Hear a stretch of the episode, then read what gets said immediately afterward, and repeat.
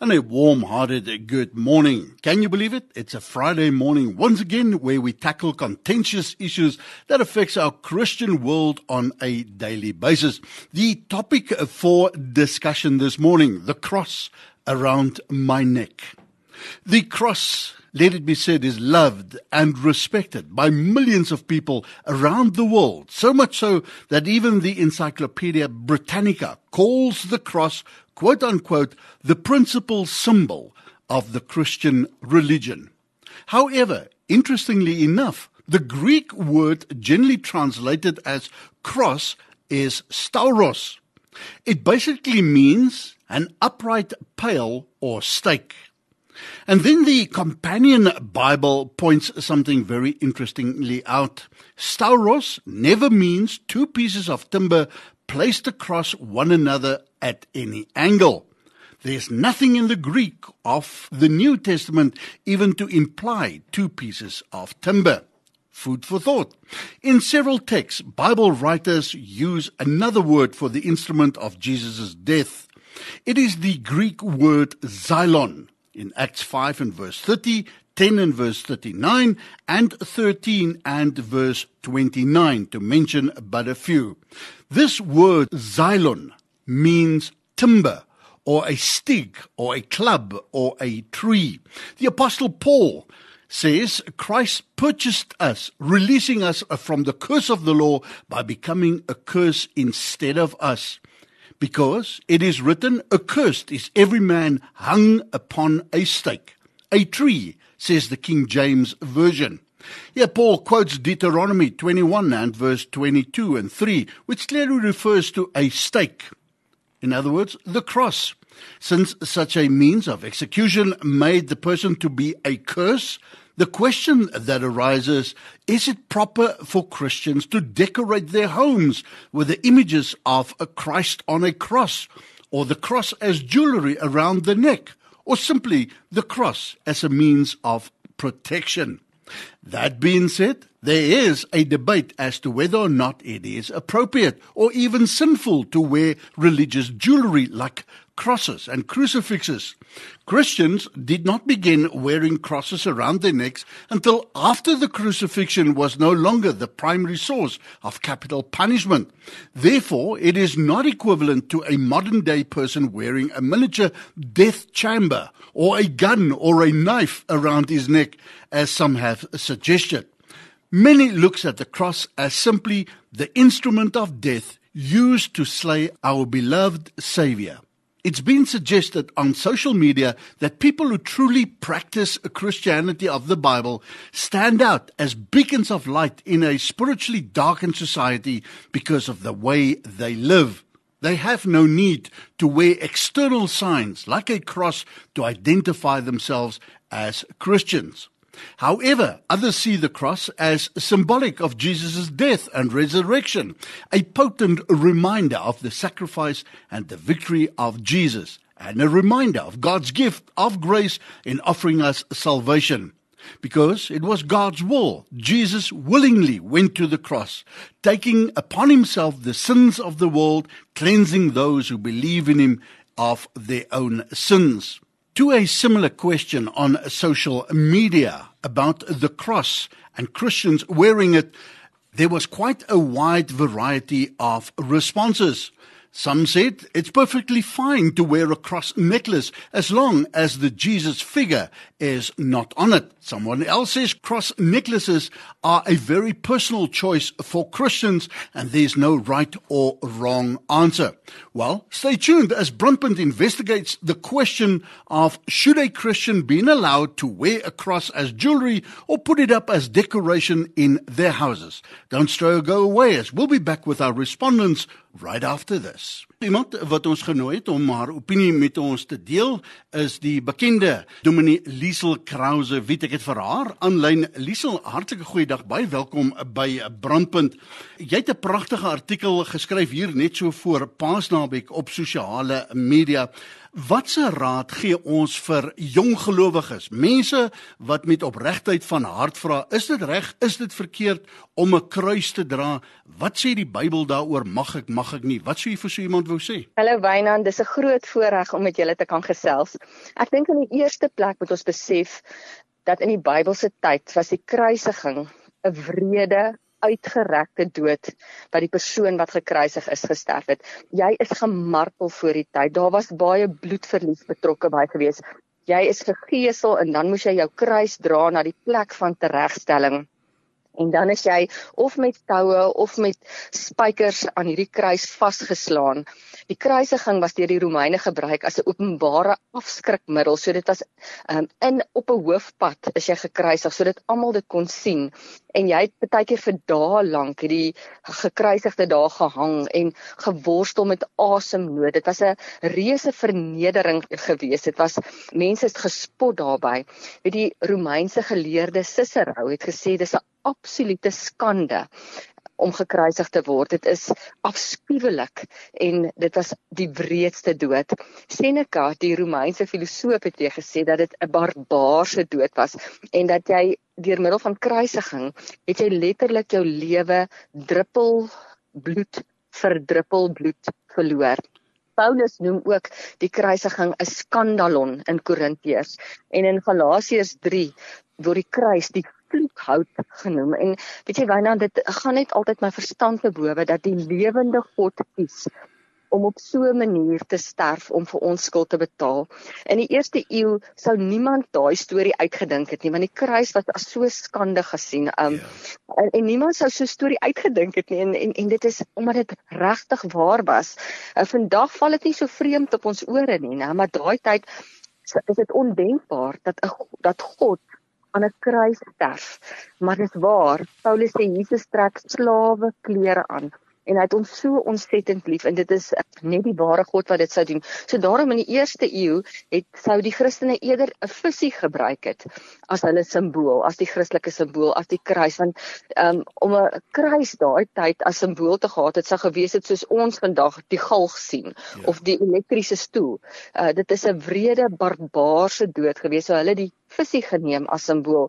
En toe kom keiser Konstantin en hy het tot bekering gekom in die 4de eeu en hy het toe gegaan en die kruis simbool van die Christendom gemaak. En toe wil ek amper sê word dit die dierbare kruis.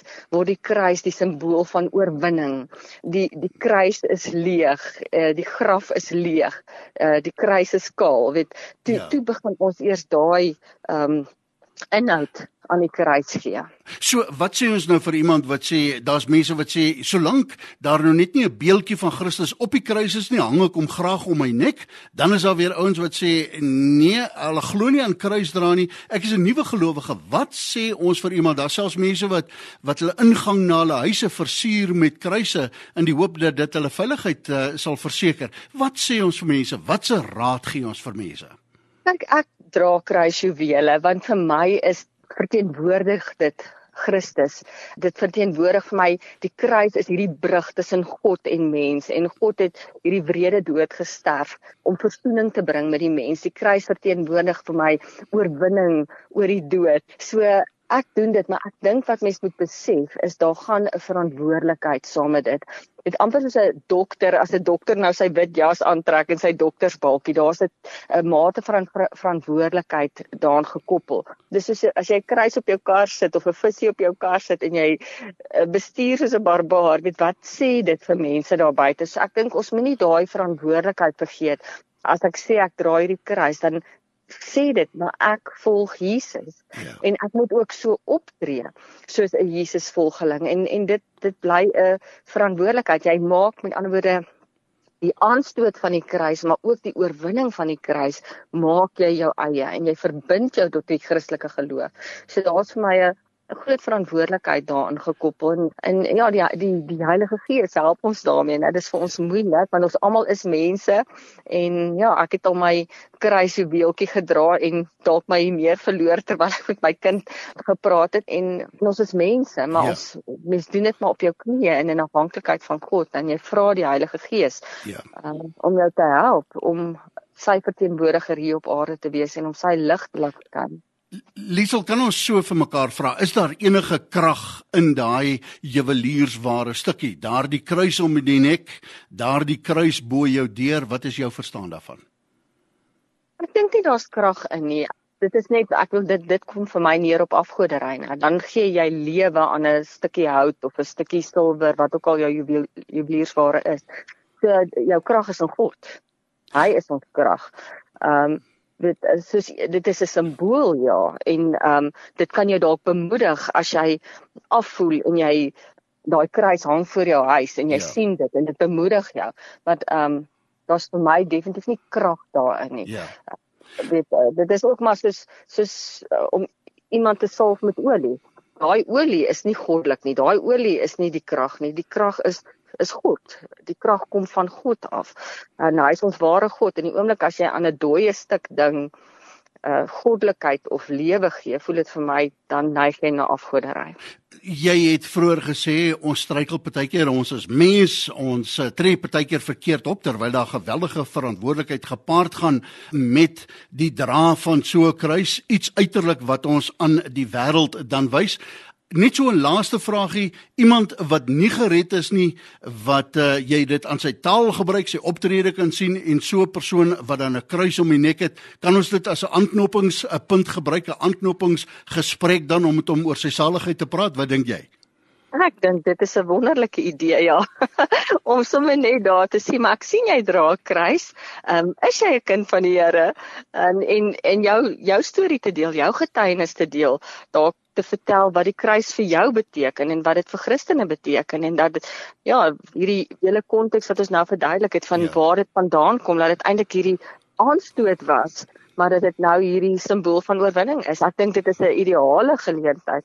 Um aanknopingspunt soos jy sê dit jy weet self ek is ook in die in die velsorgindustrie en ons konsultante dra sulke oulike balkies wat sê Villa Krause velsorg en hulle doen dit juis as iemand vra nou hoekom dra jy hierdie balkie as 'n aanknopingspunt om vir hulle te vertel ja. van die besigheid waarna hulle is en ek dink ja dit jy kan dit verseker as aanknopingspunt gebruik. So ter afsluiting dan volgens jou voordat ons groet geen letsel vanuit die geskrifte uit om 'n kruisie as juweliersware om die nek te dra nie, nê? Nee wat, ek dink definitief nie so nie. Ek dink jy kan met vrymoedigheid jou kruisie dra. Ek dink die mens moet besef daar's 'n verantwoordelikheid aangekoppel en ehm um, ja, laat dit jou net gereeld herinner daaraan. Weet ek is iemand wat hou van lysies, uh, want ek vergeet goeders en oral in my huis is lysies opgeplak en dan herinner dit my aan dit wat ek moet doen en daai kruis moet ons dan as jy hom dra, weet herinner, laat dit jou herinner aan die dierprys wat Jesus betaal het vir jou om te kan lewe. Uh, ek sê altyd as ek mense trou, as jy daai trouring in die oggende aansit, onthou daai beloftes wat jy gemaak het vir die kansel. Dit is 'n simbool wat 'n mens herinner en ek dink ons moet so ook na die kruis jubileer uh, ware kyk wat ons dra, dat dit ons herinner aan hierdie prys wat Jesus ons betaal het en dat ons die lewe sal aangryp en voluit vir hom leef. Dominee Liesel Krause Wit, baie dankie ook vir jou insette tot die program en dankie dat ek ook jou hart kon hoor. Dankie Wynand, 'n lieflike dag vir jou en die luisteraars. All the way from the Eastern Cape, Port Elizabeth, as it's known, Kaibecha nowadays. I'm speaking to Pastor David van der Walt. David, good morning to you. Welcome uh, to the program. Just in a nutshell, your background bio and your involvement with the body of Christ here on earth, please. Well, good morning to you, Vena. It's wonderful to be on this program with you today. Yeah, we're here in Port Elizabeth, Labeja, and we've uh, been here now about 16 years. I'm the pastor of a church. The name of the church is One Vision Family Church. And uh, we launched out here 2006. And by the grace of God, we've been growing faithfully and working in the kingdom of God here, seeing great things in this Eastern Cape area. So we went into the mission field many, many years ago, and uh, so learned to speak English in America, and that's where the accent came from. And then just pretty much grew up, you know, with my mom and dad through Israel, through the nations, and then I went to Bible school. And after Bible school, God just began to open up doors. And then, yeah, launched the ministry in 2006. Uh, married, a wonderful wife, two amazing boys, miracle stories uh, in and of themselves And uh, yeah, we've been planted and working here and just excited about what God's doing in the kingdom. It's a challenging, I think, season we're living in, but also an incredible season. So excited about that. David, thank you so much and thank you for your input to this program. Topic for discussion this morning, David, the cross around my neck. To the best of your knowledge, when did the accursed cross became the jewelry around my neck? I'm not the biggest history buff and so you know i think that there is no specific time frame that i can see. There are different people that state different things of course uh, you know but i think the origin really is a matter of people trying to you know interpret regarding when and how and people are always looking for ways to express their relationship with god. You know i think that that's probably the origination. Maybe if we go back to religious history will find that the, the first first people who began to either carry or wear specifically a cross around their neck were trying to you know portray or express a type. You know, human beings have a tendency to want to to do things naturally. You know, we we have this tendency that draws us to our nature, in our human nature, which is not necessarily uh, always wrong. We know that it can really lead us astray. But I think the, the desire maybe behind the you know early church or early people that did this was to have some type of expression uh, because everything that we have in our relationship with God is based on the Spirit and based on faith. Yeah. We only have the written Word of God and our relationship with Him, and that's literally physically all other than the Bible. We don't have anything else to to express or to connect with. So I think maybe the early people decided that the cross and the carrying of an actual cross, whether they felt and we feel that it was religious at the time or was under a law or under some type of, you know, we can interpret that we're, we yeah. we weren't there. so right. we, we we're speculating now on things that we weren't involved in, you know. Right. But if you do want to go back to the original, I probably would think that they they did that as an expression of something that they wanted to have tangible. Okay, David, so if a newborn Christian walks up to you as a pastor, a male or a female, and in all honesty and sincerity ask you, Pastor David, is it sin to wear a cross as jewelry around my neck? What does the Bible say with regards to that? What advice would you give such an individual? Well, good question. Uh, uh, first of all, right off the bat, my interpretation of Scripture would be no, it's not a sin to wear a cross around your neck. Uh, and I'll, I'll state that plainly because there is no specific Scripture verse that speaks about a physical cross around your body. Now, there is a scripture verse that I think if we if we look at this scripture, it's it's vital for us to understand. Uh, it's found in, in the book of Mark, it's a New Testament scripture, but I'm going to relate it also to an Old Testament scripture, which I think, you know, I think we were spoke, speaking about off air earlier. But look at Mark here, Mark chapter 8, and let's read 34. And when he had called the people unto him with his disciples, he said unto them, Whosoever will come after me, let him deny himself, take up his cross, and follow me. Now, now again, we know that that's metaphorical and we understand, but there is something to be said of the fact because the relationship that we hear and the words that many times people will say when they when they say, well, you know, you shouldn't wear necessarily because there is different groupings of interpretation. Some people, even in the body of Christ or in church leadership, will say, no, do not wear cross. And I think the the the, the foundation of that is found in Galatians three thirteen uh, let's let's read that. So let me just I want to just page over to that real quick. Galatians three and verse thirteen, and this is probably the one that people will read and specify. This is the reason why we shouldn't wear a cross. It says, "Christ hath redeemed us from the curse of the law, being made a curse for us. For as it is written, Cursed is every one that hangeth on a tree." Of course, referring to the cross. But now, my interpretation of that would be, especially for a young believer that doesn't know the Word of God and will automatically feel condemned or feel condemnation or feel bad. What what if, for instance, can I ask? I won't ask you the question, but I'll make the statement. What if someone had a, a cross tattoo on their body? Let's take it to another level. I mean, now we're not talking about tattoos today, but I mean, we're talking about a physical cross, whether around your neck. I mean, today tattoos sometimes are very acceptable. We find it very common. What if someone had a cross tattoo and now the condemnation comes that someone says to them, but that is a cursed thing and you shouldn't have that. Now, my question is, or my statement would be, that it doesn't say that the tree is cursed. We infer that because of the fact it says that the one who hangs on the tree is cursed. And that's the very important differentiation because Jesus took that curse for us. You see, Jesus took the curse that we deserved on the cross on him. And he said, now we are not under that curse, but we are free through salvation. And I think the biggest problem is, is that it's not so much about the wearing of the cross as much as it is the bearing of the cross. It's easier to wear a cross than to bear a cross. So my challenge for every young believer or any believer is no matter if you've got a cross around your neck or a cross on the wall of your house or a cross in your car or whatever, if you better make sure that if you're going to exemplify that cross physically, that you represent that cross in your life, that you truly live out a a set free life by Jesus that he paid for you on the cross. So I, I'm more of the saying, let's rather bear our cross. That's what Jesus said, meaning that you live the life of freedom, even if it costs you sacrifices and, you know, making decisions that are difficult, especially now in this world. But my heart's desire is for people not to get caught up in the in the, the splitting of hairs, but rather say, Thank you, Jesus. You are not on that cross, but we remember the price that you paid to set us free. And we honor that. Now I take up my cross daily and I follow after you.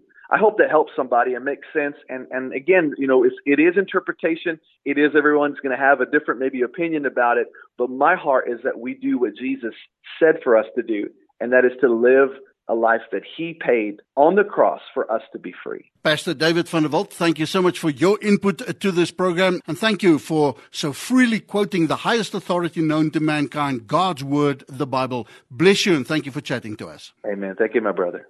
Een van ons respondente, die bekende Dominee Jaco Strydom. Jaco, hartlike goeie dag. Baie welkom. Hulle wat jou nog nie ontmoet het nie, so kort agtergrond jou betrokkeheid by die liggaam van Christus. Baie dankie, Wynand. Ja, ek is by uh, Echo Jeugontwikkeling. Ons het 'n klomp huise vir jong mense in nood en dan doen ek 'n klomp ander goed skryf en betrokke by 'n klomp ander projekte en so.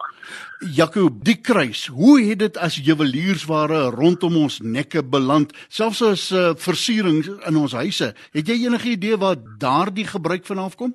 Nee, ek eh, Wynand, ek is nie seker nie. Dit is waarskynlik 'n klomp verskillende goed dat mense dit maar aanvanklik in kerke gesien het en besluit het dit is vir hulle mooi en toe hulle huise begin hang het. En jy weet so 'n metafoor loop maar allerlei paaie en onthou 'n metafoor het betekenis die betekenis wat jy op daai stadium aan daai metafoor gee het nie net betekenis vir altyd dieselfde betekenis in homself nie. So ehm um, dit het seker maar so ontwikkel jy weet dat mense allerlei ag ek bedoel selfs uh, godsdienstige dis dis ons wil sien ek oral by van die die winkels uh, godsdienstige beelde of um, van ander godsdienste selfs. Ja. Um, wat mense in hulle huise sit sommer net vir or ornamente, maar hulle het nie noodwendig 'n godsdienstige betekenis daarin. Vir hulle is dit maar net mooi of interessant of of ietsie, jy weet. Sover die kruis aangaan, ons sien dit in verskeie forme, ons sien dit in getatoeëerde vorm, ons sien dit bo kan deure, by die ingang na geboue. Uh party mense en daar's 'n geweldige debat heens dit aan die gang. Party sê sê solank Jesus net nie op die kruis is nie, ander sê nee, daar is niks fout daarmee nie. En daar is eintlik 'n geweldige debat aan die gang oor is dit nou eintlik reg of is dit verkeerd? Het jy enige idee of die Bybel ons waarsku teen die dra van die kruis of die aanwending aanwending van die kruis op watter manier? Nee, gaan ou sal gryp na een of ander versie, jy weet in die Ou Testament, maar hulle vat gewoonlik nie die tekste drie tekste voor dit of sewe tekste na dit ook nie, jy weet hulle piek een om nou hulle argumente staaf. Die feit is, daar's nie 'n spesifieke ding wat sê jy mag nie 'n kruis dra of jy moet die kruis dra nie. Die wat gebeur het Wynand, as ek sommer gou kan sê is is die die kruis het 'n was aanvanklik 'n horrible simbool. Dit was 'n simbool van wreedheid, dit was 'n afskrik simbool wat die Romeine gebruik het. As jy gesê het 'n kruis in die antieke tyd, dan het dit jou gewalg. Dit was 'n dit was erger as 'n as 'n ehm um, elektriese stoel, jy weet, of 'n uh, 'n 'n galg of dit was yeah. baie erger. Dit was 'n wrede martel instrument en mense is gewroeg wanneer hulle dit dit gesien het. So dit was 'n horrible simbool waarmee die Romeine rebelle afgeskrik het. En En die Christene het eintlik dit het dwars deur die geskiedenis gebeur, hulle het baie keer simbole tot bekering gebring, jy weet. En toe hulle uh, toe Jesus gekruisig is, toe dit is maar amper daai ding wat God aan die begin doen, is hy vat chaos en hy maak iets goeds en hy vat duisternis en hy maak iets moois daarvan. Toe gebeur dit dat die kruis eintlik nuwe betekenis kry en dit vir ons is dit die betekenis dat Jesus vir ons gesterf het aan die kruis, maar dit is wat Christene daarin sien. En daarom gaan simbole, metafore gaan baie oor wat die een wat dit gebruik daarmee bedoel. En eh, en ek dink dis belangrik om dit te verenig. By navraag aan verskeie mense dan eh, wat 'n kruise as juweliersware dra, is die antwoord altyd bykans dieselfde, dis 'n simbool van my kristendom. En tog is daar baie mense wat nie noodwendig Christene of gelowiges is nie wat ook kruise dra. Is die kruise om die nekke onderskeiding van my verhouding met Jesus Christus of wat sou jy vir sulke mense wou sê? Ek dink dit hang af van wie dit dra. Ek het ook al iemand ontmoet wat 'n houtkruis om sy nek gedra het. Ek onthou as dit destyds daar by mesaksie in Hoebrau uitgereik het. Ons het almal geklein houtkruisies gedra om ons te herinner dat ons dat hier wat wat Jesus vir ons gedoen het en dat ons ook ons lewens vir die wêreld moet gee en dat ons ook ons kruis moet dra en dit was vir ons die simbool en ek dink dit was 'n beautiful ding. En nou en dan kom 'n ou tot bekering en dan dan doen hy een of ander iets simbolies. Ek het nou die dag 'n ou wat tot bekering gekom het, het 'n het 'n kruis op hom laat tatoeëer. Hy het gesê hy wil hy wil wys hoe permanent hierdie ding is wat in sy lewe gebeur het vir hom is dit 'n massive groot stap, jy weet, dit hy wil iets fisies daar doen en mense verskil. Party mense het 'n behoefte aan so 'n uh, ehm um, metaforiese handeling, jy weet, wat hy eintlik ietsie doen om te wys. Soos daai klippe wat hulle in die ou tyd partykeer gepak het op 'n plek of een of ander simboliese iets te doen. So vir daai ouens beteken die kruis baie en ek dink is horrible om hulle te veroordeel met een of ander 'n vreeslike en idee oor die kruis asof die kruis net maar altyd deur die jare nog net een betekenis ooit gehad het. Hy het verskillende betekenisse in die geskiedenis gehad. Maar dit is ook so dat party mense die kruis net bloot as 'n juwelierstuk sal dra en dat dit vir hulle geen betekenis het nie, maar dan miskien is die is die is wat Jesus gesê het waar, jy weet, jy moet maar hard op jouself oordeel en seker maak as jy die kruis gebruik dat jy dit vir die regte motief gebruik. Maar as die ander ou dit doen dan uh, moet jy maar sag op hom wees en uh, en dat hy mas alleen vir die Here self besluit hoe hy dit wat hy daarmee bedoel of sy daarmee bedoel. Ek hoor die woord 'n motief. Kan ek sou vir jou vra, is daar krag in die kruis? Gaan dit oor die kruis of wat Jesus op die kruis vir ons gedoen het? Is die fokus eintlik Jesus Christus of die kruis waarna moet ons kyk? Ja, die kruis is 'n boodskapper vir ons vandag. Die metafoor is 'n is 'n boodskap, is 'n dit is 'n herinnering. Dis 'n metafoor, dit is soos letters in 'n woord. Jy weet dit dit wys na iets toe. En ek dink wat gevaarlik geraak het was deur die kerkgeskiedenis is wanneer mense op die metafoor verlief geraak het. Op die boodskapper en en bietjie die boodskap begin verloor het of een na wie die boodskap verwys. So ons lojaliteit en ons eerbied is by Jesus Christus. En as daar dan dinge is wat ons herinner aan wat hy vir ons gedoen het, dan het daai goed waarde. Maar dit gaan mos nou eintlik oor hom. En weet jy, weet die gebruik van simbole in die antieke tyd was 'n baie baie sterk gebruik omdat mense nie kon lees nie. Met ander woorde, die uh die ouens het dikwels uh, prente gehad of skilderye of jy weet beelde of wat ook al wat wat vir hulle iets gesê het. 'n Ander sterk teken was die hoenderhaan op 'n stadium um, om te herinner om jy nie vir Jesus te verloon nie soos Petrus um, of die uh, was op 'n stadium gebruik as die aankondig met die opstanding om te sê maar hy kondig 'n nuwe dag aan die visie.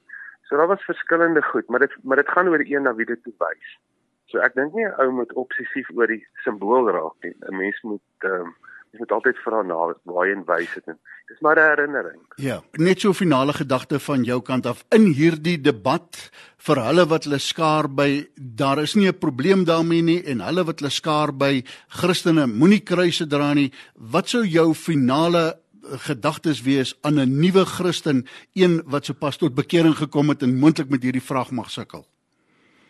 Wel, ek sê mense verskil. So as partykeer is dit 'n kunstige persoon is wat lief is vir simbole en dan is dit wonderlik as jy doen wat die vroeë kerk gedoen het en jy het 'n nuwe simbool in jou lewe. Hulle die die ou kruis gevat en hom 'n nuwe betekenis gegee en doen dit, jy weet. As dit nie jou persoonlikheid is nie, moenie dit doen nie. Ehm um, maar ek dink dit kan ek dink die tipe debat kan eintlik die fokus wegvat van waaroor dit regtig gaan. Jy weet, ehm um, ek dink dit is belangrik dat die heel belangrikste ding die heel belangrikste is sien simbole staan in diens van die groter prentjie van die boodskap van Jesus Christus wat vir ons gesterf het En uh, maar ek dink nie ons moet eintlik so fokus op die simbool self nie. Ek dink die simbool moet kan moet ons help of as hy ons nie help nie dan dan moet ons dit los. Maar kom ons oordeel maar die hardste op onsself en nie op ander mense nie want ons weet nie regtig wat in hulle harte omgaan.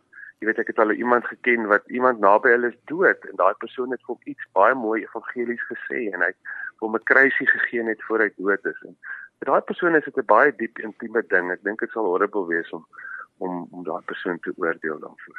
Dominee Jaco Strydom, baie dankie ook vir jou insette tot hierdie program en mag die Here ook jou bediening seën. Dankie, Wynand.